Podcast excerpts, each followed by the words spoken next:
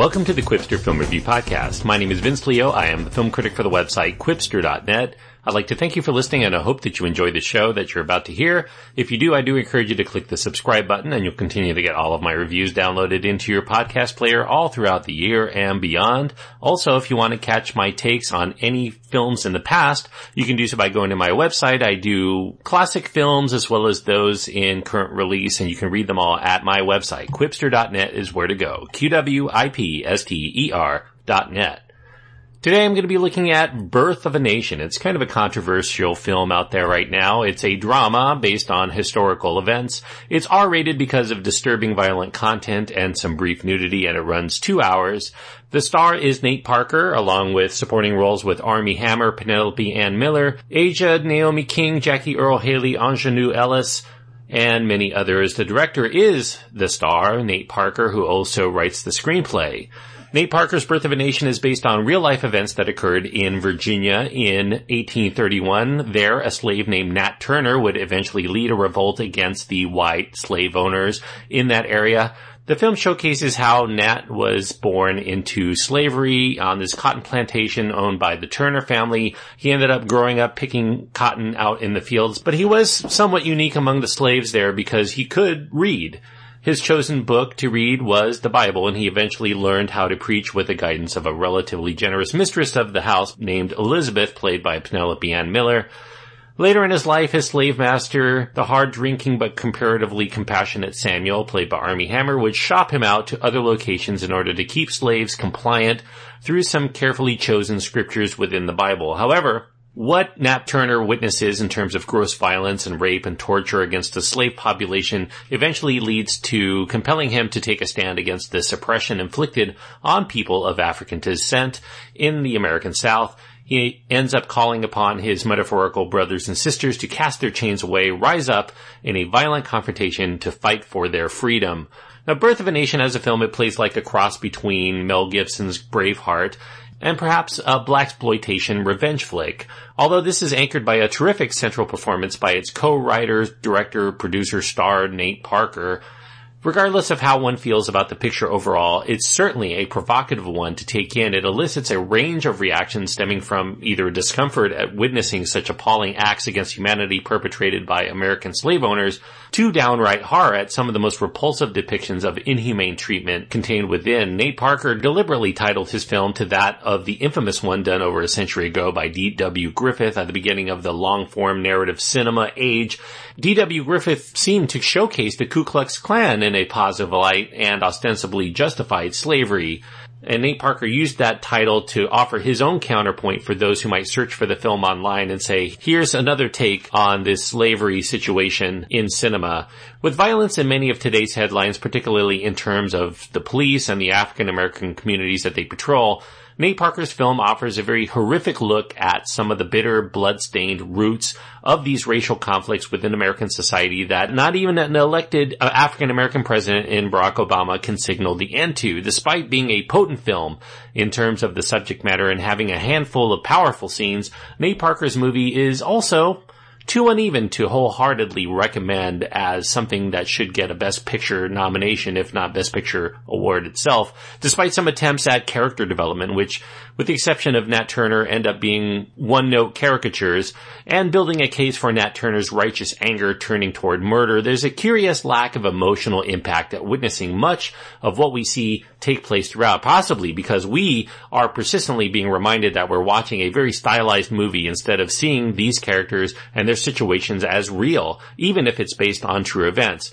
You know, in one respect, the persistent use of Jackie Earle Haley as this fictionalized main heavy throughout the life of Nate Parker Jackie Earle Haley plays this man who cannot resist maiming or murdering runaway slaves, including Nat's father, it shreds some of the film's credibility by having very heavy-handed use of narrative device here of having a main nemesis, and the authenticity is in question in a piece like this that would lend it much more powerful than in having obvious embellishments in order to set up traditional narrative arcs.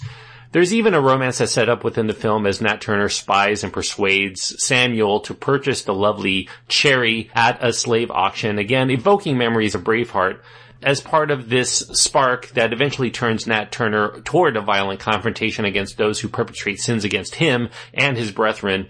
The film also bookends the story with mystical flashbacks to Nat's youth in Africa offering up the notion that Nat is somehow on the path of spiritual destiny to be chosen leader by God for his people.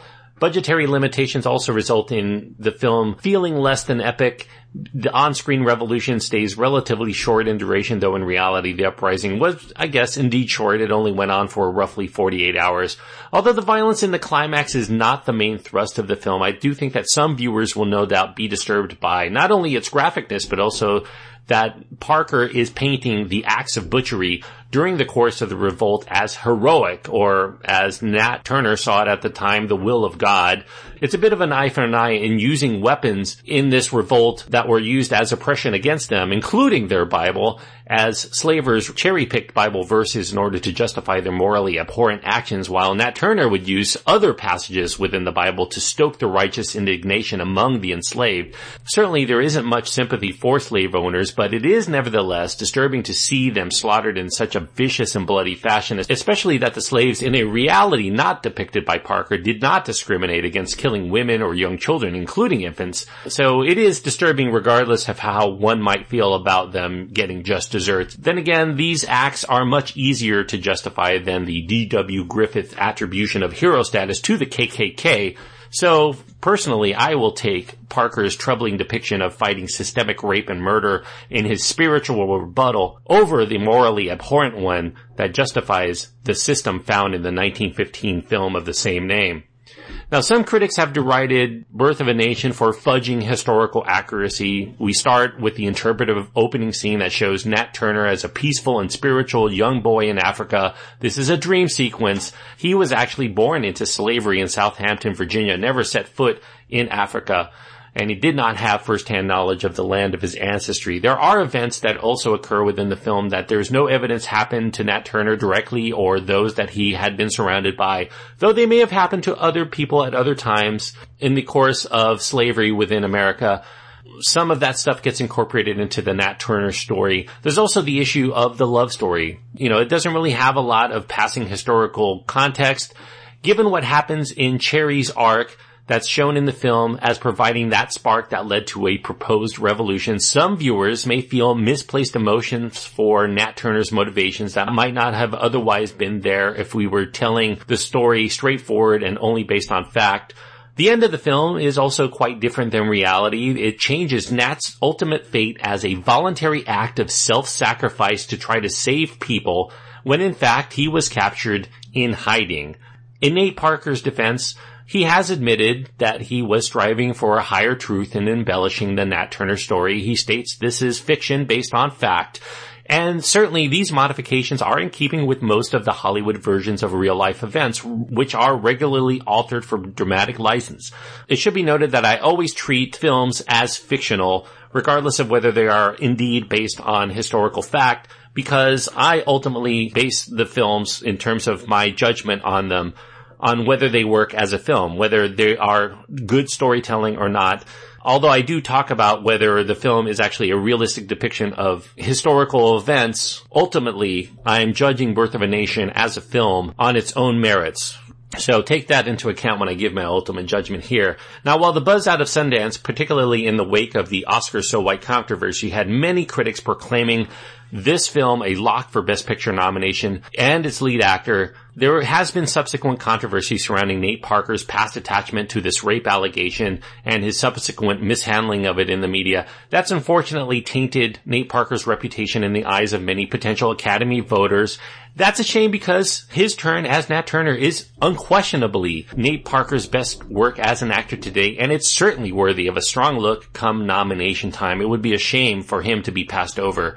Although I think that would leave a bad taste in many people's mouths, especially since a lot of the film actually has rape depictions within it they may feel that this is hitting a little bit too close to home for them to give him an award or even a nomination when he hasn't really settled the issue in the minds of many. Now, as for the film, I don't think it's quite worthy of a best picture or even a nomination personally, but that hasn't stopped Oscars from handing out nods before to films that are far worse than Birth of a Nation. So perhaps it has a chance.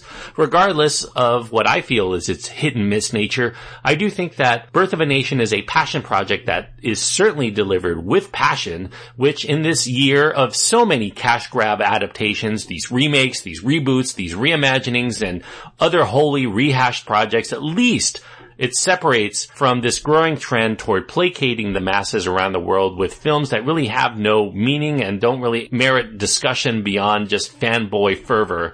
And if this does nothing more than spark continued discussion on America's troubling past and the desire among many to ignore race as a central problem even to this day, as well as its use of religion to justify abhorrent means among many, then I do think that Birth of a Nation secures its place as an important movie in 2016, even if ultimately I don't deem it as one of the best. I'm going to give Birth of a Nation three stars out of four. Three stars out of four on my scale means that I do think that it is a worthwhile film that is worth checking out if this is subject matter that appeals to you. If you're interested in the subject of race, if you are interested in hearing about what all the controversy is about and wanting to see it firsthand, I do think that Birth of a Nation is worth going to the theater to see if for nothing else. It's actually a very potent drama while it is uneven in spots, I do think that when there is a powerful moment, it is very powerful. Ultimately, enough of those scenes are contained within to make it a worthwhile experience for those people who are interested in hearing an alternate take on the story of slavery within America. So three stars out of four for Nate Parker's Birth of a Nation. Thanks everyone for listening. I do hope that you enjoyed the review. If you do, I do encourage you to go to my website and check out many other of my reviews. Qwipster.net is where to go. You can also find my contact information there, as well as links to my Twitter feed and Facebook page. That's Qwipster.net, Q-W-I-P-S-T-E-R dot net.